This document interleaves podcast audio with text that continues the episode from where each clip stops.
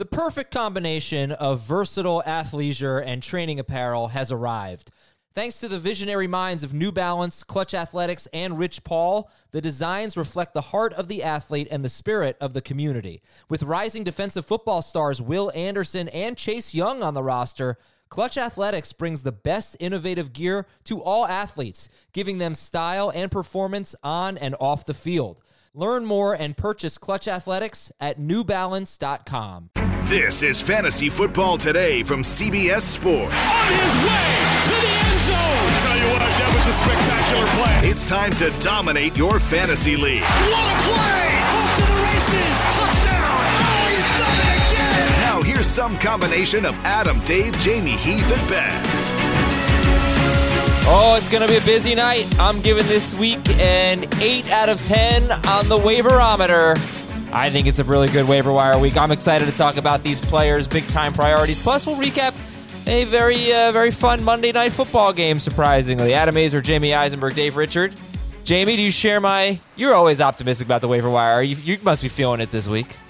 I like it. You know, there's no, uh, oh my God, this is the best player ever in fantasy to add. Um, but there are some very good starting options, uh, not just for this week, but for some long-term play. So Yeah. it's a it's a fun week on the waiver wire. It's not a break your bank week on the waiver wire, but it's a fun week on the waiver wire. It's not I, I like. wish it.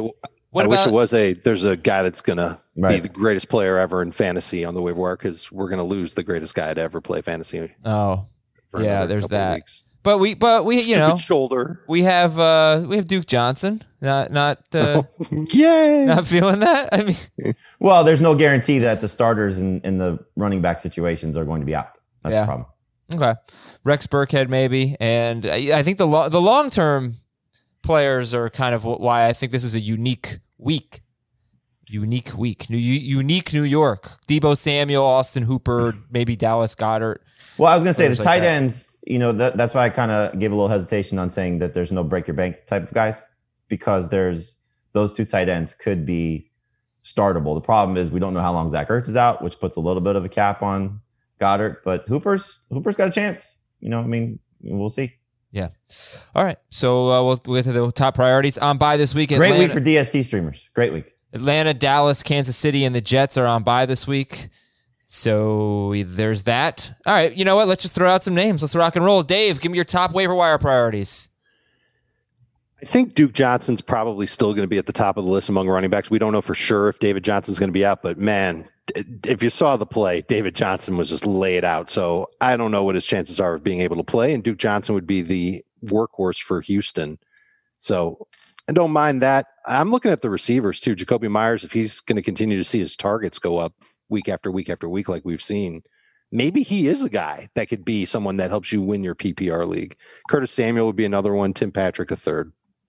You just wonder why Julian Edelman couldn't do this, right? uh, well, I think that's the problem for Meyers is that Yeah. you know the, he, him and Richie James are going to cost people some fab uh, points, fab, fab budget, because you can't trust Meyers in Week Ten against the Ravens, and Why not? N'Keal Harry may play because he's dealing with a concussion, so that's going to be another factor to consider.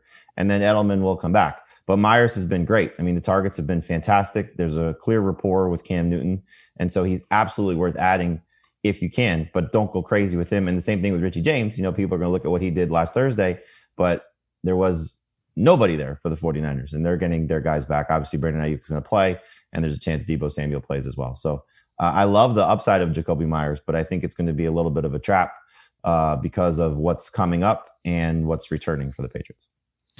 so for Meyers, he's 20% rostered. He just had 12 catches for 169 yards on 14 targets at the Jets. He's got Baltimore this week, and I'm looking at his first two games, his previous two games, maybe as a, I wonder what you guys think about this, a better estimate of what you might get from Meyers this week. That would be four catches for 60 yards against San Francisco, six catches for 58 yards against Buffalo. So that, you know, that's 10, That's to, game. 10 to 12 PPR points, Yep, right? that's the game. Yeah, that, that's what you're hoping for against Baltimore. They get Houston after that, which is uh, clearly a great matchup. So you'd like to see N'Keal Harry and Julian Edelman be out for those two games. Um, but you know, if if he's in this shared situation, you know, I mean, look, Cam is obviously working his way through. They made this, you know, comment on the on the broadcast that he's still not trusting his protection. Um, you know, he's he's dealt with just a lot of different moving parts. He's been in and out of the lineup. Um, he threw the ball really well last night for what he's been doing. You know, a lot of the short underneath routes he hasn't you know necessarily challenged downfield, but he took advantage of what the situation was. It was a great matchup against the Jets. I thought he played well. He did, and Meyers was a huge part of that. And so, you know, we'll see what happens moving forward. But again, Jets, Baltimore, totally different scenario here. So Yeah. what he's going to deal with next uh next Sunday night is a much different animal. But couldn't we say that we know what the floor is for him, that 10 to 12 PPR point range, and that the ceiling, I, I, he, he broke the ceiling against the Jets. I don't think he'll ever be that good, but eight catches, 90 yards, something like that, I can't rule that out as I something that he Baltimore. could do. Yeah, it's hard to say against Baltimore, but against Houston the week after that, I don't mind it. I don't mind using him as a number three receiver for the next couple of weeks. But he's not going to do that's that if you need. everybody's there, though. That's the Well, problem. but do you really care about I'm not N'Keal sure Harry? that's the case. yes, I care about N'Keal Harry because they're going to play N'Keal Harry. But he's a different type of receiver than N'Keal They're Harry. still going to they're still going to play these guys. And let's also not forget they also just traded for Isaiah Ford, who's going to play as well. So they're getting guys Well, back. we'll they're see. getting guys on the field, and so it's just a matter of target share. He look, they had nobody last night. I mean, their tight ends were obliterated. Those guys are all hurt. Uh, they haven't used them the majority of the season, and so you know you're just looking at what the what the the landscape is. The landscape was Jets terrible. He had a great opportunity. I think it was his birthday last yesterday too. I think they referenced that on the broadcast. Yeah, so yeah. Just everything kind. It's not kind going to be as good as going well. It's not going to be as good, but but but you still think you know ten to twelve PPR fantasy points you could get that. Yeah, no, I Right. think that's that's that's Okay. absolutely in play Right. if there is no Edelman and Harry for the foreseeable future. The game you want to point to is the is the Houston game because you want to pick him up now, see what he does against Baltimore, hope those guys stay out, and then you get to the Houston game, and if he's still playing at this level, then you got a must start fantasy option. All right, so let's think enough about Jakobi Meyers. Uh, you can you can add him. Uh, Dave, I'm sorry, you said Duke Johnson, Jakobi Meyers. Did you say Tim Patrick? Was that what I heard? He was in there, but Curtis Samuel is ahead of him. All right, what about Deebo Samuel? That's the guy that if he's available, that's like big And he's out there in 43% of leagues. And we know that he can absolutely contribute to the 49ers offense, especially now that George Kittle isn't going to be back anytime soon. Absolutely should be someone who's a priority. No guarantee that he'll play in week 10, although I think there's a chance that he could make it. Right. That's There the is. problem for him is that if he doesn't play week 10, they have a bye in week 11. This is the long term play. If you're looking at it from, can I get somebody that I could start in the fantasy playoffs? And the hope would be is that he comes back healthy, maybe this week, gets his, you know, shake the rust off game like hopefully we get from Dallas Goedert, who played before their bye week and didn't do very much. And then you get to week 12 plus, where we don't know what Jordan Reed's going to do or the tight ends. We don't know if Brandon Aiyuk is still going to be this guy. And then Deebo Samuel is the number one receiver for San Francisco. So he's absolutely in play for sure. But Curtis Samuel's going to be another popular pick, and he's already been picked up in 58% of leagues, so he's not going to be out there anywhere, everywhere. But touchdown in three straight games, his catch rate is like 90% because he's getting all these little short passes. But he he get car- he gets carries too, and we know that Christian McCaffrey's not going to be back anytime soon. Is there a chance that he gets three carries and five catches every week, whether whether the catches travel a foot or you know eight yards? I think that there's a chance that he's going to still be involved in that Carolina offense. He's not my favorite receiver to pick up, obviously, but I think I'd consider it at this point. He's the number one receiver for me this week because of what the the scenario is for Carolina. If there is no Christian McCaffrey and he's not been ruled out yet, then you're looking at the guy who's going to share the backfield role with Mike Davis because we saw that he had three carries each of the last three games. He scored two rushing touchdowns in two of those three. And one of those three carry games was with McCaffrey last week against the Chiefs. So they like him in this role. And the target spike is what you have to buy into. So last week was a season high in targets, catches, yards, scored a receiving touchdown for the second week in a row. And you're looking at a game where they're probably going to be in a, in a shootout or chasing points against Tampa Bay because I don't think Tampa Bay's offense is going to be as inept as it was against Saints.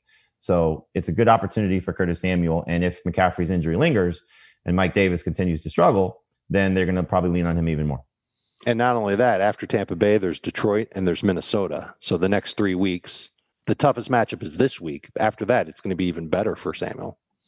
Yeah, you're wondering. I'm wondering though if it's Samuel and DJ Moore, Samuel D- kind of alternating, because this was the most that we saw Curtis Samuel in the passing game. But the rushing, I mean, he usually gets three to four carries a game. Had a rushing touchdown a couple weeks ago, and we don't know that McCaffrey's out, but it, it doesn't sound good for Christian McCaffrey.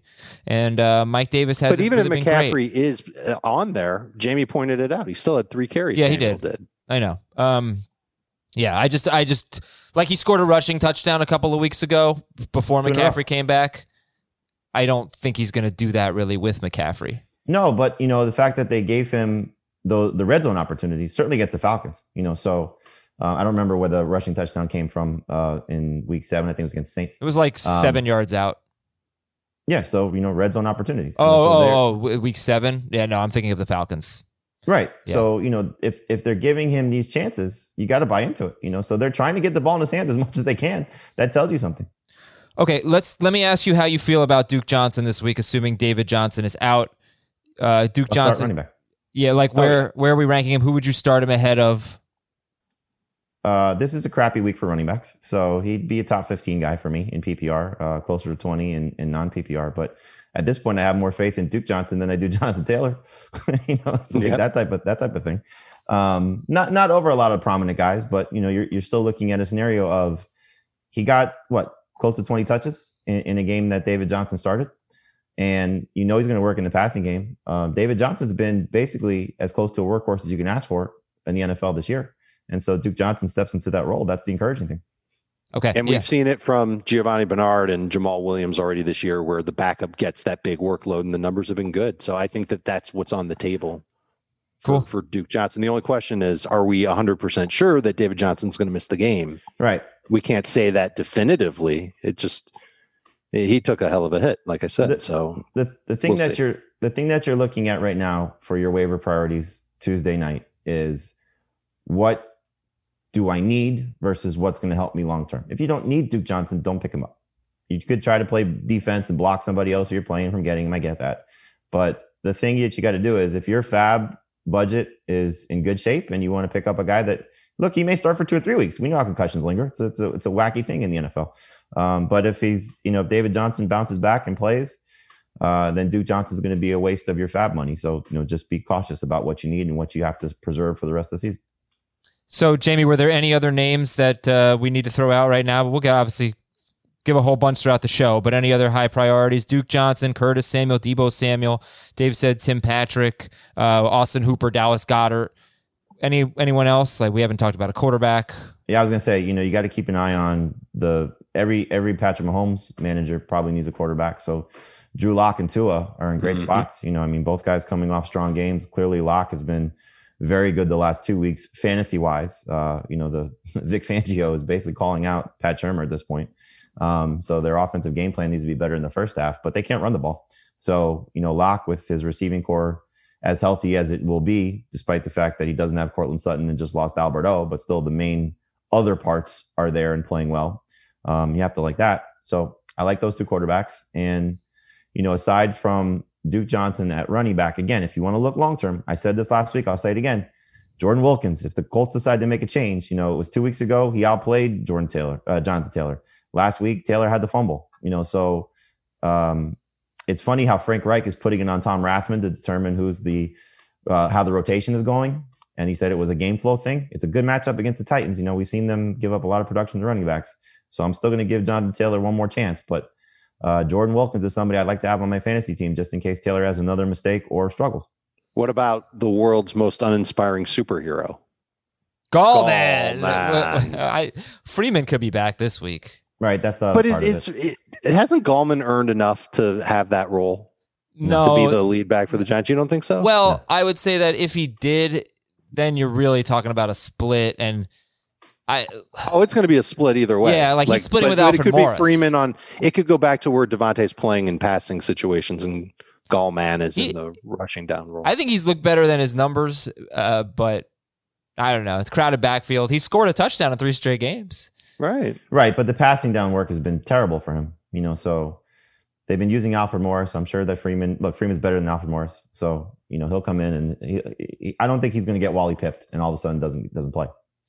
Yeah. I don't remember him being amazing when he was playing. Well, his two games prior to get his two games prior to getting hurt were better than avoid. Gallman. That's true. Well, but, he, but he had like- 20 but touches. he had a lot more 19 work than touches. Gallman did. Yeah. I know they, their run game's terrible, so let's just say Right. that. Uh, but uh, yeah, you know you could get some touchdowns there. Um, J.D. McKissic, forty-seven percent roster. Just have to throw his name out there. Mhm. Lions give Yep. up the fourth most receiving yards per game to the running backs, and just the stat on Drew Lock, who Jamey mentioned, four of the last five quarterbacks to face the Raiders have allowed tw- have scored twenty-seven or more 27. points and the one exception was Baker Mayfield in the horrible weather, right? I think uh, in the tornado. Yeah, so um, lock it up. All right. Uh, tonight, if you need more advice, come join us on Twitch, 8 p.m. Eastern, twitch.com slash FF today. Come join us. We have a lot of fun. We answer your questions, just just kind of talk about life, deep stuff, you know. Uh, and watch HQ, CBS Sports HQ, Fantasy Football today, noon Eastern, Monday through Friday, 10 a.m. on Sunday. Great shows. And if you missed the noon HQ show, you can actually watch it on demand on the CBS Sports app on OTT devices. Go to the CBS Sports app, scroll down, and you'll see the familiar faces of the Fantasy Football Today crew. And you can Big watch it on demand. Big day? Big day today. Why? Huge day. Who's on today? Big today? surprise today. Big surprise today. Usual cast character. Okay, big Dave and surprise. Heath will be there, myself as well. But huge day. Something new today. Brand new. Brand spanking new. Oh, all right. Oh, oh, I know. Okay, now I know what it is. Yes, big day, must watch stuff. How much fab are we spending today, guys? I think if you need a tight end, you could probably spend a lot on Goedert or Hooper, you know, especially without Kelsey there. So, you know, if you have the fab budget to spend and you need help, um, I would not be surprised if Goedert is a potential flex option rest of season. And just keep in mind, remember, there was the win game against Dallas. It was his first game back after the extended absence with the ankle injury. So he didn't have a lot of targets and Wentz was very erratic. But the last time the Giants and Eagles met, it was the Richard Rodgers game where he had six catches Six- for yep. 85 yards on eight targets. So Goedert has that going for him, plus what he could be. Remember last year, top 10 tight end, and his targets were up in the start of the season before he got hurt. So I like the outlook for him. Um, if you need, you know, some tight end help rest of the season, remember we've seen, you know, I know Jonnu scored, but he's been struggling. Hunter Henry's been bad. Um, you know, Mark Andrews is struggling. You know, if you want to just add a second tight end just to see if you can get some help, and clearly George Kittle's out. And then Austin Hooper, you know, again, you throw out that Raiders game, um, the game prior to that, which is the one Odell Beckham got hurt, which was the surprise game that Hooper missed. They got uh, three touchdowns from their tight ends with Harrison Bryant and David Njoku in the Bengals game. And Hooper, in the three games prior to his absence, had at least 10 PPR points in all three of those games. So At least now five you have catches. Beckham gone, They're exactly five. Yeah. Beckham gone, and um, you know a favorable matchup against the Texans. So I, I think there's not just a one week appeal for Austin Hooper. There's long term appeal too. hmm Yeah, I mean, obviously you're going to have to deal with Baker Mayfield throwing 28 times a lot, but a lot of those targets are going to go to, to Austin Hooper, you'd think. So uh, he's big priority. And then, like, how much fab would you put on Duke Johnson if you need a running back this week?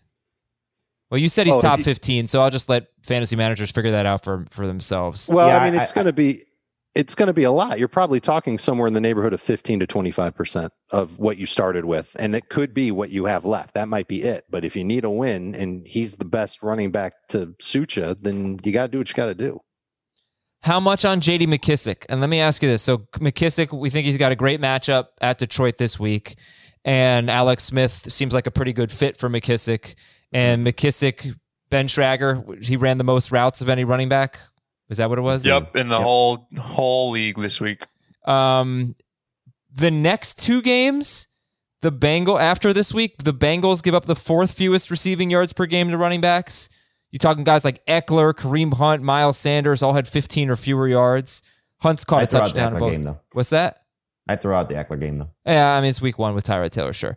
Um, and then the Cowboys, who give up the fewest receiving yards to running backs, including to J.D. McKissic, who did almost nothing in that game. So it's a great matchup. And then on paper, two bad ones, but maybe he can rise above that. Maybe he's just James White. Uh, you well, know, I think what you got to do with him is just kind of know that you don't have to play him those weeks, but you still like to have him on your team. And Alex Smith, like you said, the, the change in quarterback is a definite boost for what JD McKissic could be moving forward. Uh, the Lions game and the Cowboys game would not be surprised if they're playing with a lead, which is when we've seen Antonio Gibson have his success. So Gibson is definitely in play for this week as well. But McKissic, I think, with the quarterback change, is going to be still somebody you can rely on. So the nice thing about it is, aside from the Cowboys game, he has six catches in four of his past five. Right. So that's just what you're looking at right out of the gate. He doesn't do very much running the ball, but you just know that you're looking at, like you said, a James White, a Tarik Cohen, a Darren Sproles, these guys that we've talked about for years, better in PPR than non PPR. So don't spend your money on him in non PPR. But if you do need to help uh, somebody to help you in PPR, I had him as a top 24 running back last week. I have him as a top 20 running back this week. Okay, but how much fab out of your original budget? It's it's the same. It's 10 to 15 percent. You know, if you if you're just looking at it, remember we're still talking most most 12 team PPR leagues he's rostered. You know, so this is the 10 team PPR league. So you know, it just depends on what's available to. All right, you guys want to hear the injury list? Everybody, take a seat. Get your favorite book out. Here are the injuries we're keeping an eye on. Christian McCaffrey, shoulder injury. Mike Davis is 87% rostered. Obviously, if you see him, pick him up. Raheem Mostert and Deebo Samuel could play this week. Damien Harris left with a chest injury, guys. So we'll get to it in a bit. But Dave, your interest level in Rex Burkhead or Sony Michel? Not high. Um, they're playing Baltimore. Not an easy matchup for them. I do like Burkhead's versatility. Maybe he gets 10 touches against the Ravens. That might mean 50 yards. I'm I don't feel great about Rex Burkhead this week as anything more than a non PPR half PPR flex. It is it is a very similar setup to what you have with the receivers for the Patriots because if there is a long term absence for Damien Harris, then you get Houston in week 11 and that would be a good matchup for whoever the lead running back is for right, but the that's the problem. So it's it's the same it's the same thing. You know, you're looking at Rex Burkhead coming off a very good game. Uh, same thing like Jakobi Meyers coming off a very good game. And if Harris is out, you know what Rex Burkhead has been whenever there's been just one absence. You know, it, whether it's James White, whether it's you know Sony Michel uh, over the last couple of years. So he's their jack of all trades, and I could still see him being their best running back, even if Michel's there. So I, I would like to have Burkhead stashed if I have an open roster spot. Uh, Baker Mayfield but he's is not he's not going to be like a 10% of fab guy. No, no, no, no. Right. Okay. Well, if you're desperate, you know, uh, Sure. Baker Mayfield could be off the reserve COVID list. And again, I'm going to say that, you know, let me go back to that thought. I said it a few weeks ago, but I'll say it again. Every week we give fab recommendations, honest, sincere fab recommendations. And then I look at my leagues and every week guys are going for a lot more than we recommended. So all that means is there just needs to be one manager in your league that really needs that player or just isn't very good at placing fab bids and goes too crazy. And so you need to either understand, all right, it's okay that I didn't get this guy or this player that Right. I've saving my set fab, but Adam, I, I, but you might have to you, might have to be more aggressive. That's always the caveat. We'll tell you what we Right. recommend. You have to give it, you know, you have to put it in perspective of your own team and your own needs. And if you have to Adam, be more I- aggressive, I- go for it. I write the recommendations every week. And then I go to my own leagues and I'm like, oh, I need this guy. Right. You know, so there, there there's, you know, there's personal uh, bias there that I have to overcome with my own fantasy roster. So every, every, I mean, we, I think we say that all the time. you Yeah, know, yeah, it's, yeah. It, it's clearly something that is case by case. If you need Rex Burkhead because you need a flex play against Baltimore or Jakobi Meyers because you need a receiver against Baltimore, you pick up that guy and you use him. Right. So could could a fantasy manager go see what Jordan Wilkins went for or any running back from earlier this year in their league and say, okay, that's what I need to spend if I want to get Duke Johnson or Rex and I gotta have him. Like if you see in your league that these running backs that come off the waiver wire are going for 35% of fab, then I, w- I would make the assumption that that's what you would have to put down to get them. Yeah, I mean it's good. It's a good reference point. You also have to consider at this point that fantasy managers have less fab than they did back then, but they're also probably a little more desperate for a win. So I don't know which way that's going to swing it. I'm going to Right. guess Somebody uh, who's who's three and six, or you know, this is it. What Yeah. are you saving your money for? Right. Okay. Uh, how about uh, okay Baker Mayfield? We're hoping he comes off the reserve COVID list by Wednesday. Nick Chubb could be back this week. What about Joe Mixon? I haven't heard much about him. Are we expecting him back? So they had a, a COVID related situation that didn't allow them to practice on Monday. So there was no understanding of what their injury report looks like coming off their bye. So Giovani Bernard is at 80%. If he's available, you have to pick him up because if Joe Mixon's out, even though it's Pittsburgh, you want to have that guy on your team. Pittsburgh's been giving up a lot of long runs, like 14, 15 or more yard. Uh, I was reading yesterday since the Devin Bush injury. They don't have a consistently bad run defense, but they're giving up some big plays. Uh, we don't know yet about Devonta Freeman. Looking better for Miles Sanders. Expect him to practice this week. David Johnson, David Montgomery, both in the concussion protocol. Uh, the Colts say they have confidence in Jonathan Taylor. So we'll, you know, we'll get into that when we talk about They Jordan got a Wilkins. funny way of showing that. Right. They said it was game script. I think you can definitely think it was the fumble. That was more the reason for one carry after the fumble. Uh, Kenyon Drake is day to day. Justin Jackson left after three snaps. We haven't talked about Kalen Ballage. Revenge game. They They- put Kalen Ballage back on the practice squad, so it's something you got to keep in Well, mind. Well, they can do that though. They can. They, Absolutely. It's a weird But it- maneuver. It factors in with Troymaine Pope too. Yeah, Uh, they've right. got they're going to mix and match all their guys. It it could get really ugly until Ekeler's back. Well, let's hope Justin Jackson's back this week because he could be a starter. Preston Williams has a foot injury. Here's the thing: forget about Justin Jackson because then when you do, he's good. Preston Williams foot injury, Kyle Allen ankle surgery, so it's Alex Smith, Mike Williams. Do we know anything about him? He left on the second to last play of the game. There was no injury reported. Anthony Lynn, I haven't seen address it yet. So at this point, you got to assume he's playing, but I don't know how many people want to trust him against a good Dolphin secondary. It was a broken heart, Adam. Broken heart. Yeah. Well, well he in that case, uh, he and the rest of the team have left with a broken heart like seven times this year. Never seen a game, a team like that. Noah Fant hurt his ankle. He did return, but now Albert O tore his ACL. So hopefully that could get, you know, maybe some more end zone targets for Noah Fant. Matthew Stafford concussion. Vance McDonald on the COVID list. Uh, Matthew Stafford is not in the concussion protocol though. He was checked for a concussion. Oh, so he's healthy. He's healthy. Okay. He's expected to play. And he's about 80% rostered, I think. Ben Yes, Roethlisberger hurt he is both a his knees. Kenny Golladay injury or not away from playing for your fantasy team. Ben Roethlisberger hurt both his knees, so you knew he was going to dramatically come back and win the game.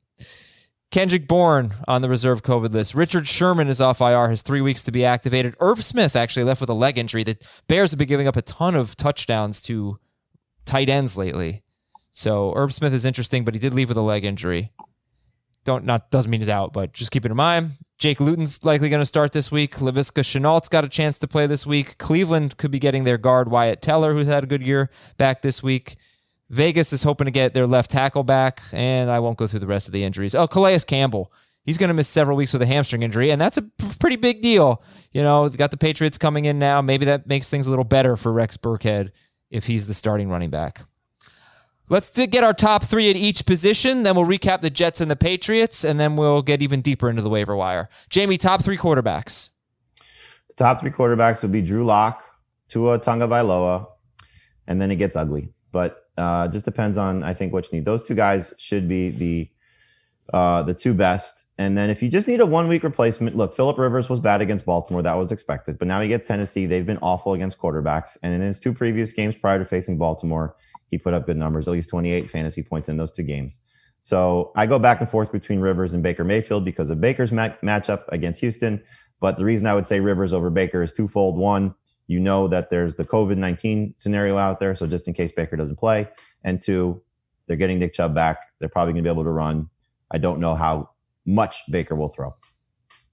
And another name that needs to be thrown out is Jared Goff. He is 81% rostered, but Seattle this week. So if you happen to see Jared Goff on your waiver wire, hey, pick him up, wouldn't you? Wouldn't would you would you do that for him? Pick him up and start him against Seattle. Uh, Dave, top running back. Same thing with Wentz. People may have dropped Wentz because of his bye week. Yeah, he's what about 80, 70, what is it? 83%. 83. Okay. Yeah. Yep.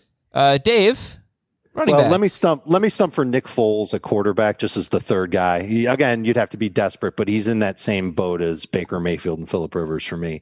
Uh, running back, Duke Johnson, number one.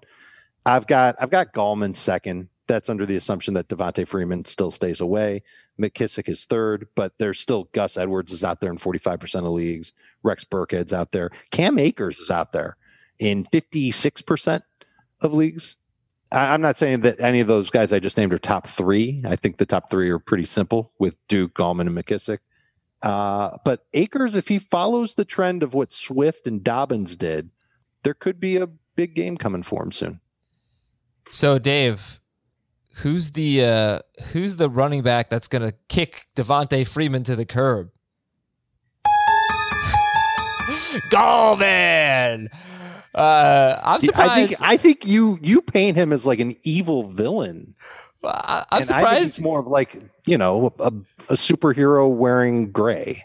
but he has gall. He's such a exciting. jerk. No, like he he his tagline is "Hi everybody." Like he's not like the most exciting superhero. He's a boring superhero No, his tagline He's is Gall man. his tagline is that shirt doesn't fit you well. Gallman. He's, you know, he's just kind of a jerk. Uh, I get it. I get it. but thank you. I'm surprised you have him ahead of like J.D. McKissic, Gus Edwards, because it's because a tough he, matchup. he could be the rest of season answer at running back for the Giants. okay, all right.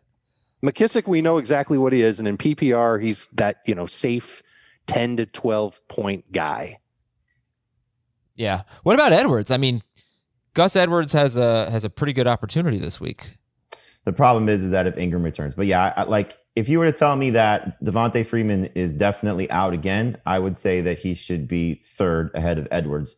McKissic, he should be ahead of McKissic in non PPR, but McKissic isn't on a different level than Gallman in PPR because if Gallman doesn't score, then he's going to be worthless. You're getting lucky that he's finding the end zone. Um, the the thing about Edwards is is is obviously that if Ingram plays, what's going to happen? You know, who goes into what role? Does Ingram come back to being the quote unquote lead guy? Or does he all of a sudden become the third guy because of what Dobbins and Edwards have done? The nice thing for Edwards is they threw the ball to him last week, had two catches, and he scored in in back to back games without Ingram there. So, you know, I, I think Gallman and, and Edwards are relatively the same uh, based on what their production has been, their touches have been, their workload has been. I would certainly take Edwards over Gallman based on his matchup this week uh, because it's great against the Patriots. Can I name one more running back? Uh, yes, and then I have a follow up. Salvon Ahmed of the Miami Dolphins. Do you think I he's think- the lead guy though? Because Washington's going to play. If if if Washington plays, he might be okay. But I liked what I saw from Ahmed. I think he's got the most juice of any of those running backs that they've got, and I think the Raiders kind of proved that if you can attack the edges of the Chargers, you're going to have success.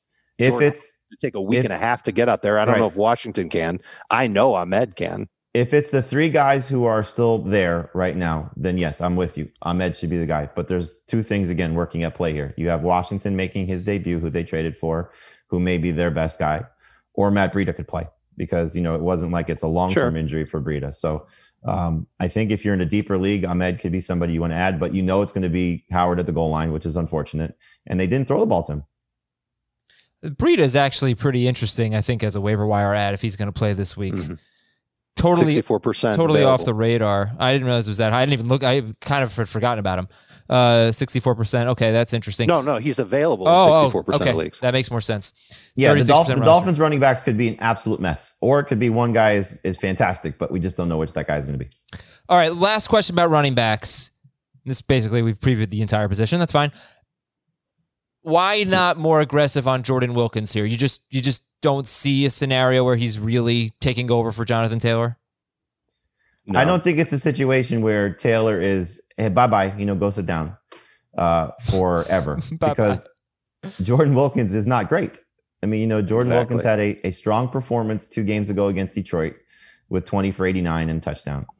And Taylor fumbled last week. And so, how much of this is look, because Taylor was actually running well before the fumble. You know, it wasn't like he was bad against Baltimore. His first So- carry was very good.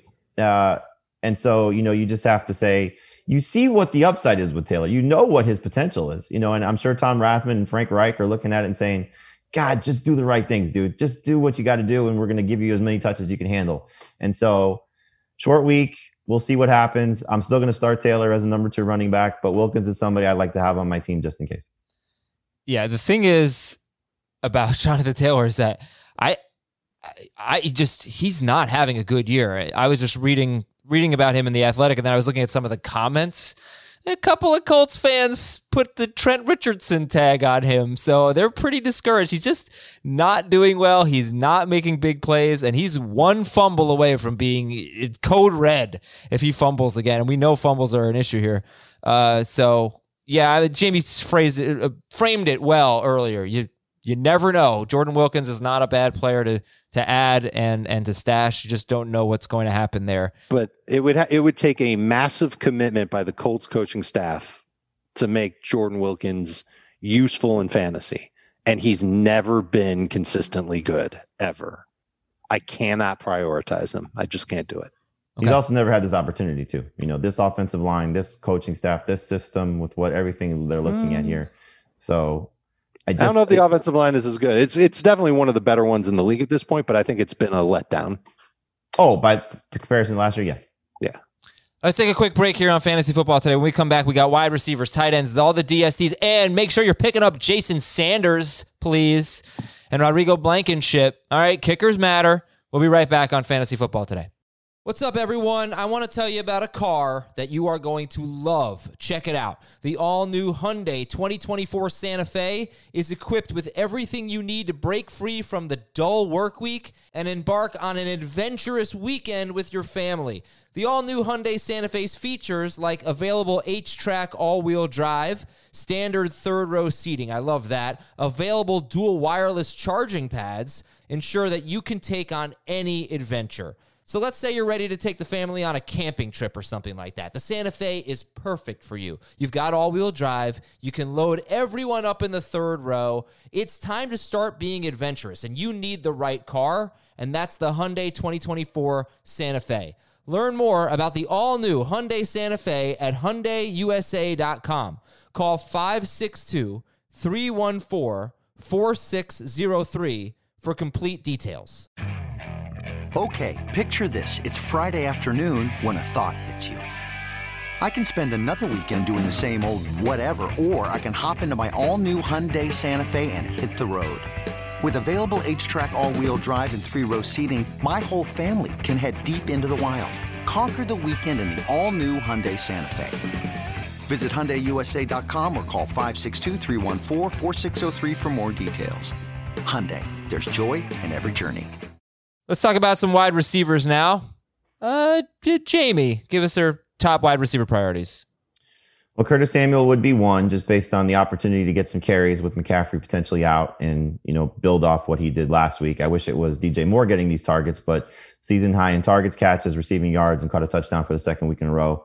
And facing a tough matchup against Tampa Bay, but you're looking long term, again, depending on how long McCaffrey's out, as well as what his role could be in the passing game. Jakobi Meyers would be second for me, just looking at what the setup is for him. Uh, hopeful that um, what we saw against the Jets is something that they could build off of. But like I said earlier, you know, you just got to worry about the return of N'Keal Harry, the return of Julian Edelman, and tough matchup against Baltimore this week. And then I'm going to put Allen Lazard third. He's not very available at 62% with his roster percentage, but uh, you know, 17 plus PPR points in two of the three games that he played. And with the way Aaron Rodgers is playing right now, it's not a bad idea to have one of his top guys. Samuel, Meyers, Lazard, Curtis Samuel, that is. I'm sure Deebo Samuel will be up there as well. Dave, any other names you want to add? I know you like Tim Patrick. Uh, Patrick is third for me. I've got Meyers one, Samuel two, Patrick three, and it's more so for the PPR factor for Meyers. It's the same reason why Jamey liked McKissic better than Gallman because the catches should be there. And I'm not worried about N'Keal Harry coming back and suddenly ruining Jakobi Meyers. I think Meyers has to be a part of the Patriots game plan moving forward just because of how he's connected with Cam Newton. They'd be foolish to take that away. But Patrick isn't the number one receiver in Denver anymore. It has happened. Jerry Jeudy is that guy, the double digit targets the past two weeks kind of proved that. But what I am hoping for is that Patrick knocked the rust off last week and he still scored in that game. And then he can step up moving forward, get more targets than he did last week. This Denver offense, Drew Lock isn't a perfect passer by any stretch, but he's attempting over 40 passes per game. I'd like to see that continue. And Jamey already told you, you could see it by watching the game as well. They are not very good at running the football with running backs. So they're going to throw it a lot. And Patrick should end up being that second best target for them. So I'm excited about him, even if he's just a bench guy that I could use in place of a receiver who's on bye later on this year or gets hurt later on. I think he can fit that bill. They're using a lot of guys. I mean, KJ Hamler had double digit in targets last week. Noah Fant is clearly going to have a role. So it's all a matter of is Drew Lock still throwing the ball 40 plus times? It's been three games in a row with 40 plus attempts. And that's the nice thing for all of these receiving options because their defense is struggling, their run game is struggling, and they're putting a lot on lock, which they should because this isn't a playoff team. So see what your young quarterback can do and feature some of these receiving options. So Patrick had a touchdown or 100 yards receiving in four of his last five games. The one game where he failed to do that, it was the game he got hurt in three weeks ago. No, so um, we'll see. We'll see what he uh, what he does as the second guy, but he's he's certainly somebody you should like. Jimmy, I'm wondering if you uh, wanted to put John Brown ahead of these guys. Yeah, didn't I give that to you? I don't think. Well, I don't think you said him though. You said Curtis Samuel. Won. Yeah, you know what? That's a that's a mistake on my part because he's the first guy on the top of my list. uh, John Brown's at sixty five percent, so he's right on the threshold. But yeah, absolutely, he should be the first receiver added. I'm, i apologize for that. So um, with what he has, uh, what he showed you last week when he's healthy is the type of receiver you should expect. Uh, because at the start of the season, he was fantastic. Josh Allen I think missed him in in October when he was battling the the injuries, and you saw it September, great. First game in November, great. Um, October, miserable, and maybe John Brown is is not necessarily the full key of what Josh Allen needs, but he's a big key, and he's he's having a great season. He had a great season last year, and I thought he'd be good as the second option because looking at number two cornerbacks trying to chase him around the field, not going to be a pretty scenario, and and that seems to be the case. Yeah, I just want to ask you real quick the matchup against Arizona. They have not allowed two wide receivers in the same game to do well, really. You're looking at Detroit, Carolina, Dallas, Seattle, Miami. None of them had like two wide receivers go off. I think Dallas had two wide receivers get about 70 yards, 70 to 80 yards. So it's been a pretty good pass defense. Uh, so does, and if we're going to obviously expect Diggs to be one good wide receiver, so unfortunately, you know your top two wide receivers, John Brown at Arizona, uh, and then Curtis Samuel against the Buccaneers, which is worse for him in the run game than the pass game. Are you nervous about them this week? I don't. Well, I mean, John Brown, I'm starting. You know, so uh, like you said, it, it hasn't been two receivers consistently, but uh, Preston Williams scored. DeVante Parker had 12 PPR points. You know, so uh, in PPR you can still get two guys getting decent production. Uh, DK Metcalf just missed a touchdown at the end of the game. Um, you know, that was called back on a, on a penalty. You know, that would have put him over the top with what Tyler Lockett did in that game. You know, so uh, some of it's circumstantial. I, I don't I don't fear John Brown going against that secondary. Okay, Dave, top three tight ends. Goedert one if he's there. He's available only in uh, 37% of CBS sports leagues. But if he's there, he's got the chance to be the best Eagles tight end rest of season. I know that Zach Ertz will come back, but Zach Ertz really wasn't doing that great when he was out there before. Hooper is is really close uh, close as far as like the difference between one and two. That's why I wouldn't spend a ton to get Goedert. I would try and probably put the same bid in for Goedert and Hooper and be happy to get either one of them. But Hooper's available in 60% of CBS sports leagues, five catches in each of his past three games. Now he's coming back to a Browns offense without Odell Beckham. And I think he's going to continue to get a lot of targets. You can take that as a tight end. One There more? aren't A lot of guys that are like that. Jimmy Graham is third. I really don't want to talk about him, but he he is a top 10 fantasy tight end right now.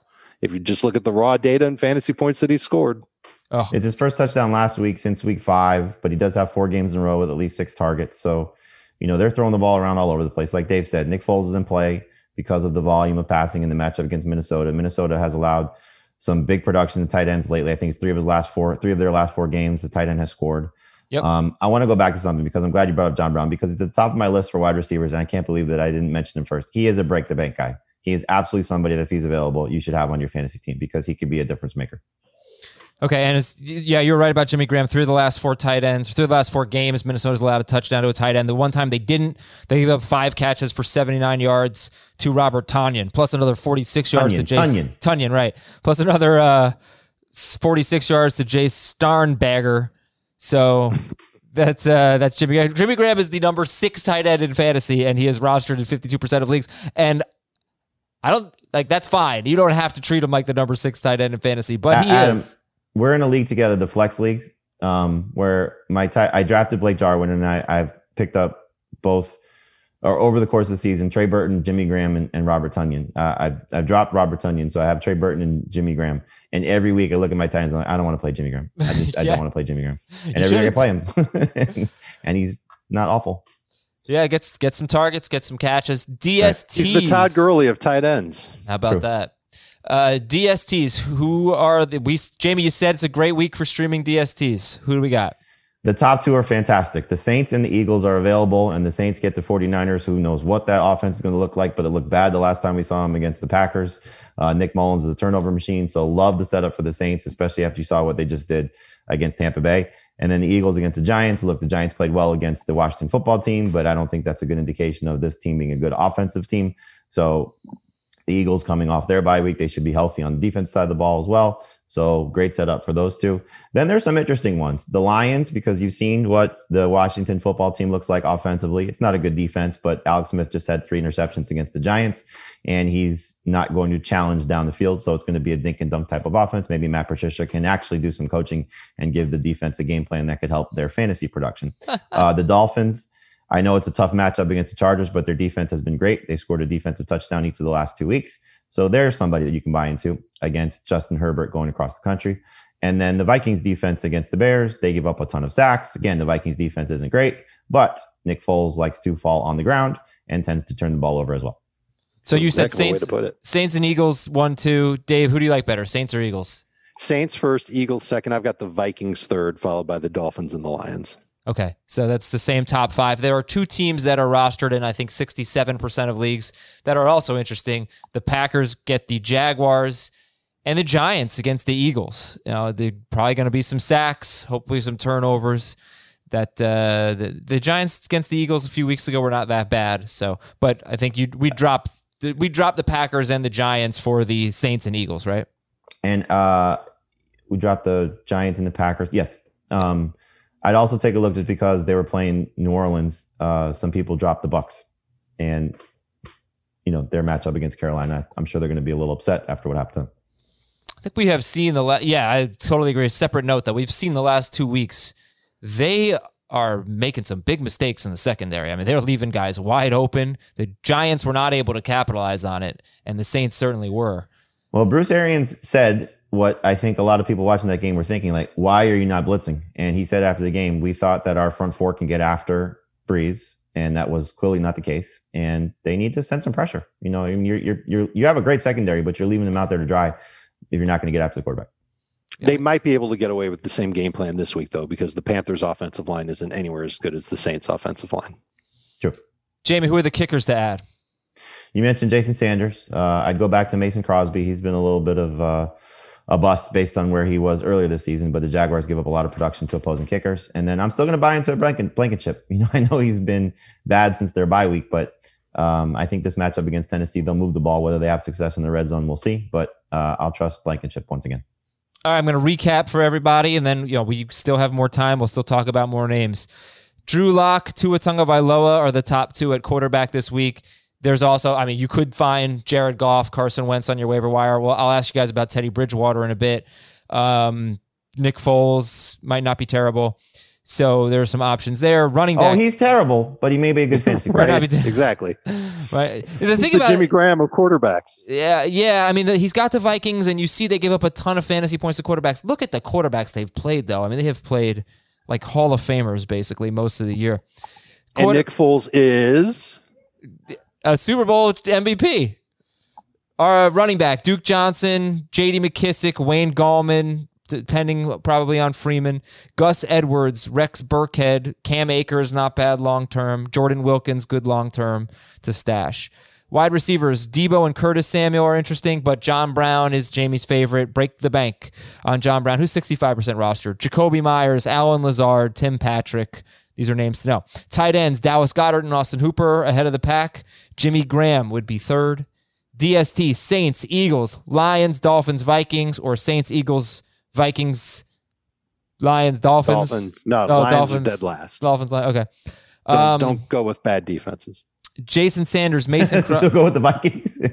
They've been playing a little better. They Little have, bit. but they're still not good. Jason Sanders, Mason Crosby, Rodrigo Blankenship are kickers to know. Patriots 30, Jets 27. Uh, you know, we covered this through the waiver wire. We covered a lot about the Patriots here. First question, though. well, Oh, by the way, Mekhi Beck, uh, Mekhi Beck- Becton left with uh, an injury that was Jets left tackle. Rookie, he's having a pretty solid year, so he left in the first quarter. When he's healthy. Yeah, he's right in and out all the time. Uh, all right, Cam Newton. Like you got the game you wanted against the Jets. He has scored what eight rushing touchdowns now this year. Yeah, and Uh, um, is that right? Sounds right. Yeah. Do you drop him or do you keep? You're not starting him against Baltimore. Then it's Houston and Arizona after that. But you know what? I do put him on the drop list Yeah. just because you know you, you got what you needed, Right. and you know like um, I just give you you know one example. I have Cam and Josh Allen as quarterbacks, uh, and I'm gonna drop Cam to pick up Drew Lock. It's a 10 team league, so Lock should be available. Okay. So what about um Jamison Crowder? How concerned are you about the situation? Because Perriman, Mims, both healthy. We haven't really seen that this year much. They got 15 targets combined. Crowder had two. Luckily, one of them was a touchdown catch. Great touchdown catch. Uh, but this is a, a guy who 20 had yard touchdown catch. It reminds me of of what Flacco's tendency is. I think it played out perfectly in this game. To throw He's not a dink and dunker. Yeah. He's a downfield thrower, man. He's got he thinks of himself as a cannon armed quarterback. He might be I- the only one that thinks himself that way. I don't know what the scenario is because I haven't, you know, looked at the game extensively just aside from watching it last night. But the touchdown catch, Crowder had three guys chasing him. I'm going to guess he got Belichicked. Like, let's let Breshad Perriman and uh, Denzel Mims beat us and not let the best receiver on the other team beat us, really the best offensive player on the other team beat us. So I would imagine that's part of what happened to Jamison Crowder last night. And- Along with Flacco. I mean, Dave's right. Yeah, I mean, right. Flacco's a different quarterback than, Yeah, than Sam he'll Darnold. be he'll be back to being awesome in PPR when Darnold's back. Yeah, plus they have their bye. You don't have to worry about it. You're not dropping James Crowder. I don't know what his typical uh, snap count is, but he only played two thirds of the snaps, and he was coming off a, an injury, so maybe that was his lowest. Schragg's telling me that was his lowest of the season, sixty-seven percent lowest of the season. So that had something to do with it too. Luckily, he got you that touchdown. Crowder was only started in twenty-five percent of leagues. Uh, any interest in picking up Perriman or Mims long term? Uh, if they weren't on their bye, I think you could look at Perriman and say if Flacco's starting for any any stretch that there's something to like. But even with Darnold starting there, I mean, look, they need other receivers. They're going to be chasing points most weeks. Their run game is non-existent, so you know both guys are in play. Um, but Perriman, you know, and but they both showed you something last night. But if you line them up against the receivers that we've already talked about, I don't think there's any there's no way I'm taking him ahead of John Brown. There's no way I'm taking him ahead of Jakobi Meyers or Curtis Samuel. No, what about like it's Nelson probably once Ag- you get to, Nelson like- Agholor, Rashard Higgins, right, those types they're of guys? they're in that right. So that's that same group, and I'd much rather have Agholor, who's playing this week and has played well for four of his past five games. In fact, every game that he's played in where wind wasn't a factor, he scored. I wish he had more targets, but I I, I think they're kind of the same guy. But Agholor's the one who's been getting it done. I'd rather have him. Okay.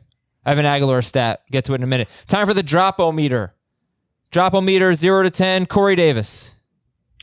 Zero, Correct. How about DJ Dallas? zero. One. Now, we got to wait and see. Gar- Obviously, if Carson's back, then, then different conversation. Then it's like an Yes. eight and a half, right? Cole Beasley. Seven. Seven and nine. I'd still say five in PPR. Jonnu Smith. Oh, I think Uh, he, he he he bought himself one more week, so I'll say two. Yeah, I would say four. Emmanuel Sanders. Six. Zero. 6 0 Revenge game this week. Uh, against Awesome. San Francisco. mean- He might get you six or seven points. well, he's scoring a little bit. You know, I don't know. When it's a a, guy small sample size when a player with him scores- playing. Yeah, when a player scores, then you, like you don't feel like Sanders is going to get a ton of targets rest of the season. None of the scored, Saints wide receivers had a great game, and he threw No. 32 times. So that was against a good secondary. This is a bad secondary. I'm giving Sanders one more week.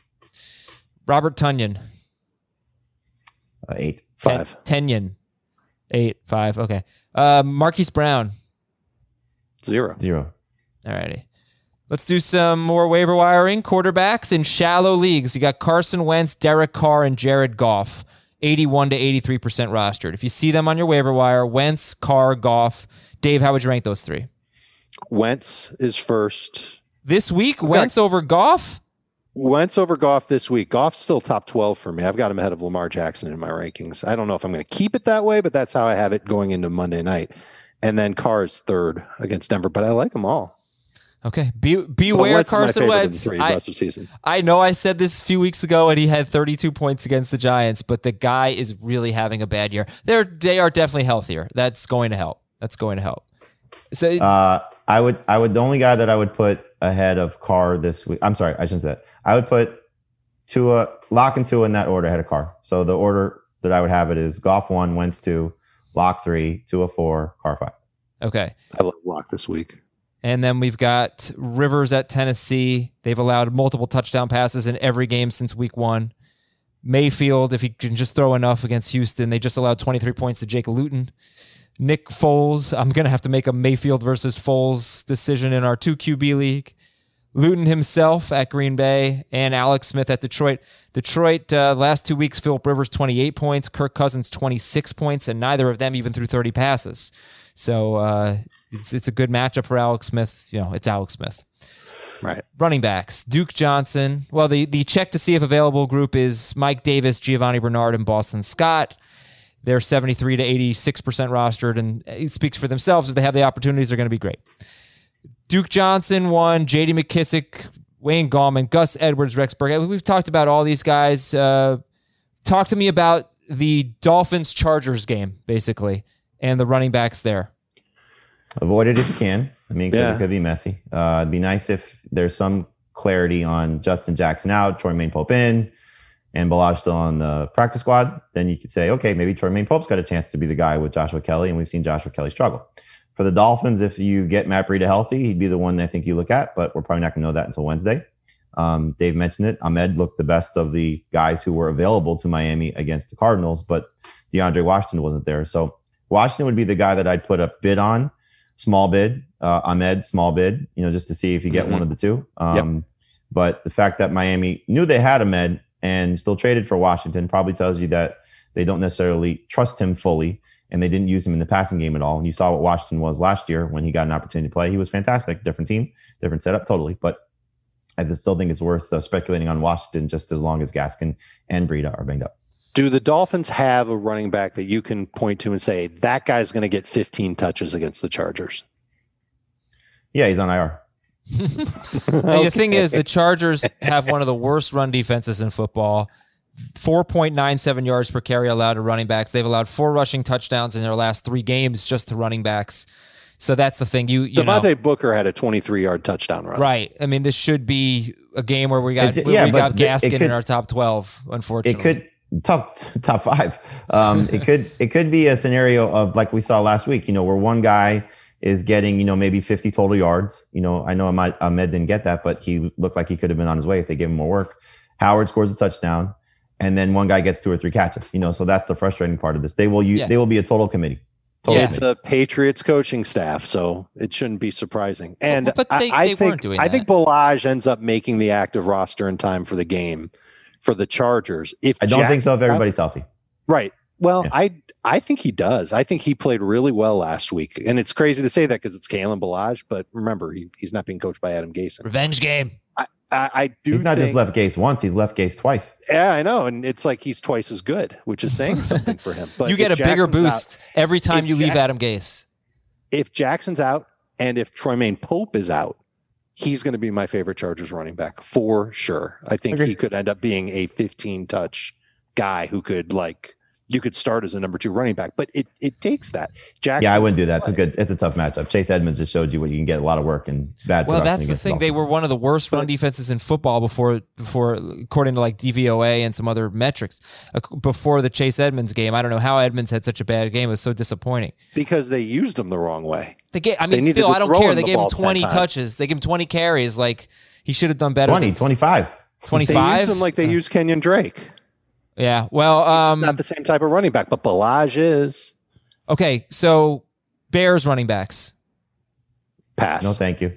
Somebody's gonna have to get some work, right? Who? Yeah, who? I, I'm. I'm gonna guess if uh, if Montgomery's out, we see Lamar Miller make his debut because he's sitting on their practice squad. So you know, you look at Cordarrelle Patterson and, and Ryan Nall. Nall didn't get a carry last week, despite Montgomery leaving the game. He scored a touchdown through the air. I mean, Patterson is. How many he is. catches did he have? Uh, four. I think he had four. No. Yeah. So Four maybe for there's something there and a touch. PPR, but I don't know if I.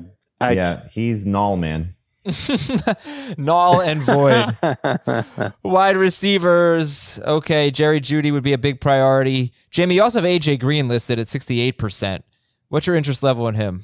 Long term, you know, I I don't want to necessarily judge him on the one bad game he had prior to their bye week. He was starting to make some strides prior to that. You're not going to play him this week against Pittsburgh, but you know, it's not a bad stash candidate just to see what happens to close the year. John Brown, Curtis Samuel, Jakobi Meyers, Allen Lazard, uh, and Deebo Samuel, and then Sterling Shepard. If you want six catches, Sterling Shepard's got him every game he's been healthy. Marquez Valdes. targets every game he's been healthy. Too. Yeah, yeah. Marquez Valdes Scantling. Um, Mm. what do you think? I just gave him to because the, the way that I write it is different than the notes I gave you. So I just gave you both Packers guys together. So Gotcha.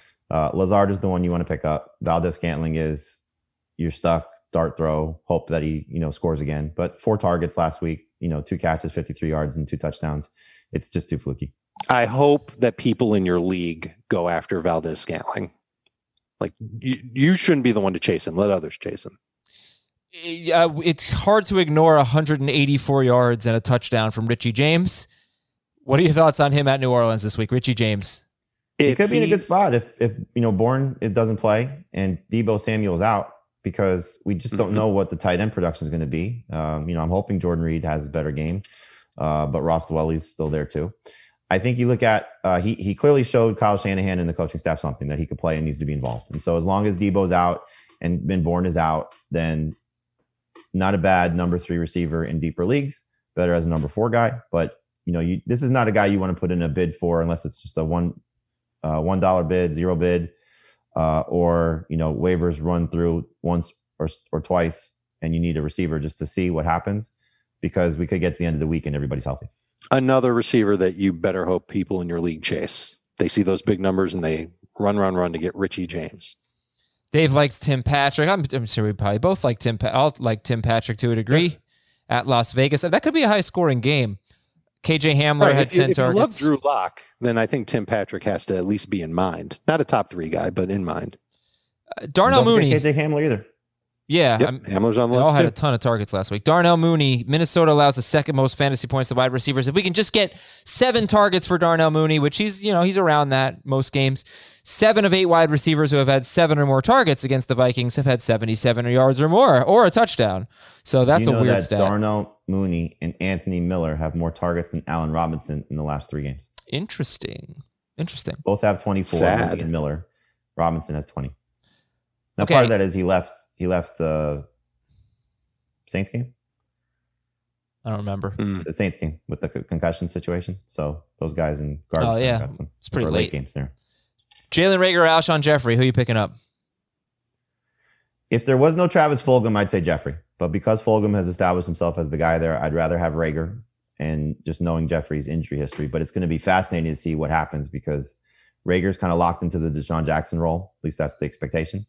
And Jeffery and Fulgham, I don't know if they can coexist to the level that both guys need to coexist because Fulgham should be the lead receiver in the first read for Carson Wentz, but Wentz loves Alshon Jeffery. Danny Amendola has gotten seven or more targets in three or four games without Kenny Golladay, so you could keep an eye on him. He's 10% rostered. Rashard Higgins or Nelson Agholor, who would you go with? Agholor.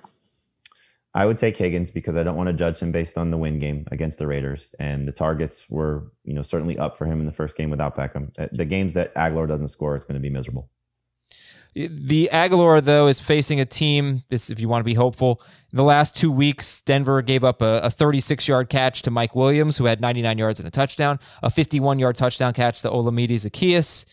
Maybe Agholor can take a bit. Olamide? Okay. Uh, Olamide. thank oh, you. he could score. there's there's definitely touchdown potential. You know, it's it's a non PPR PPR thing. I think Higgins better not in PPR, Agholor better in non PPR. Sure. I would use the term safer, not necessarily better. And four more players that Jamey provided. Chris Conley had eight targets, seven catches. David Moore could always score. How about that? Moore score. Ah, it's a bore. Michael Pittman, seven targets. Jakeem Grant. And there you go. Well, you have two injuries at play there. The Conley suggestion is because Laviska Shenault left with a hamstring injury, Okay. and Preston Williams left with a foot injury. So Jakeem Grant could be somebody in deeper leagues that you need. Tight ends. You got Dallas Goedert. You got Austin Hooper, Jimmy Graham, Jordan Reed. I still have like a soft spot for Jordan Reed. Saints are, uh, I think, 24th against tight ends. They're not very good. 25th, and Gronk dropped a touchdown, at least one. Right. And Trey Burton at Tennessee, Irv Smith at Chicago. Six touchdowns allowed to tight ends this year by Chicago, including three straight games. Gerald Everett, Jared Cook, Jonnu Smith all caught touchdowns. We got to check on Burton, just just keep an eye because Jack Doyle's probably not going to play. He's in the Yep. concussion protocol, so probably not going to get cleared by Thursday. And Mo Alie-Cox showed up on the injury report again with uh, with a knee injury. Um, the Titans have allowed three tight ends to score at least 11 PPR points in their past four games. Are we done with Logan Thomas? I don't know if you're done with him, you know, but the fact that he had an uptick in targets and a downturn in production is not the type of thing you want to look at. Check Yeah. down target. DSTs, Saints, Eagles, Lions, Dolphins, Vikings. Kickers, Jason Sanders, Mason Crosby, Rodrigo Blankenship. Goodbye, everybody. We'll talk to you tonight at 8 o'clock on Twitch. And, of course, HQ, noon Eastern. Surprise today. Big day. S- something debuting. Check it out. Um, and if you don't see it live, you can get it on demand. Just scroll down on the CBS Sports app on your OTT device and check out Fantasy Football today. For Dave and Jamey and Ben, I'm Adam. Talk to you tomorrow and tonight on Twitch.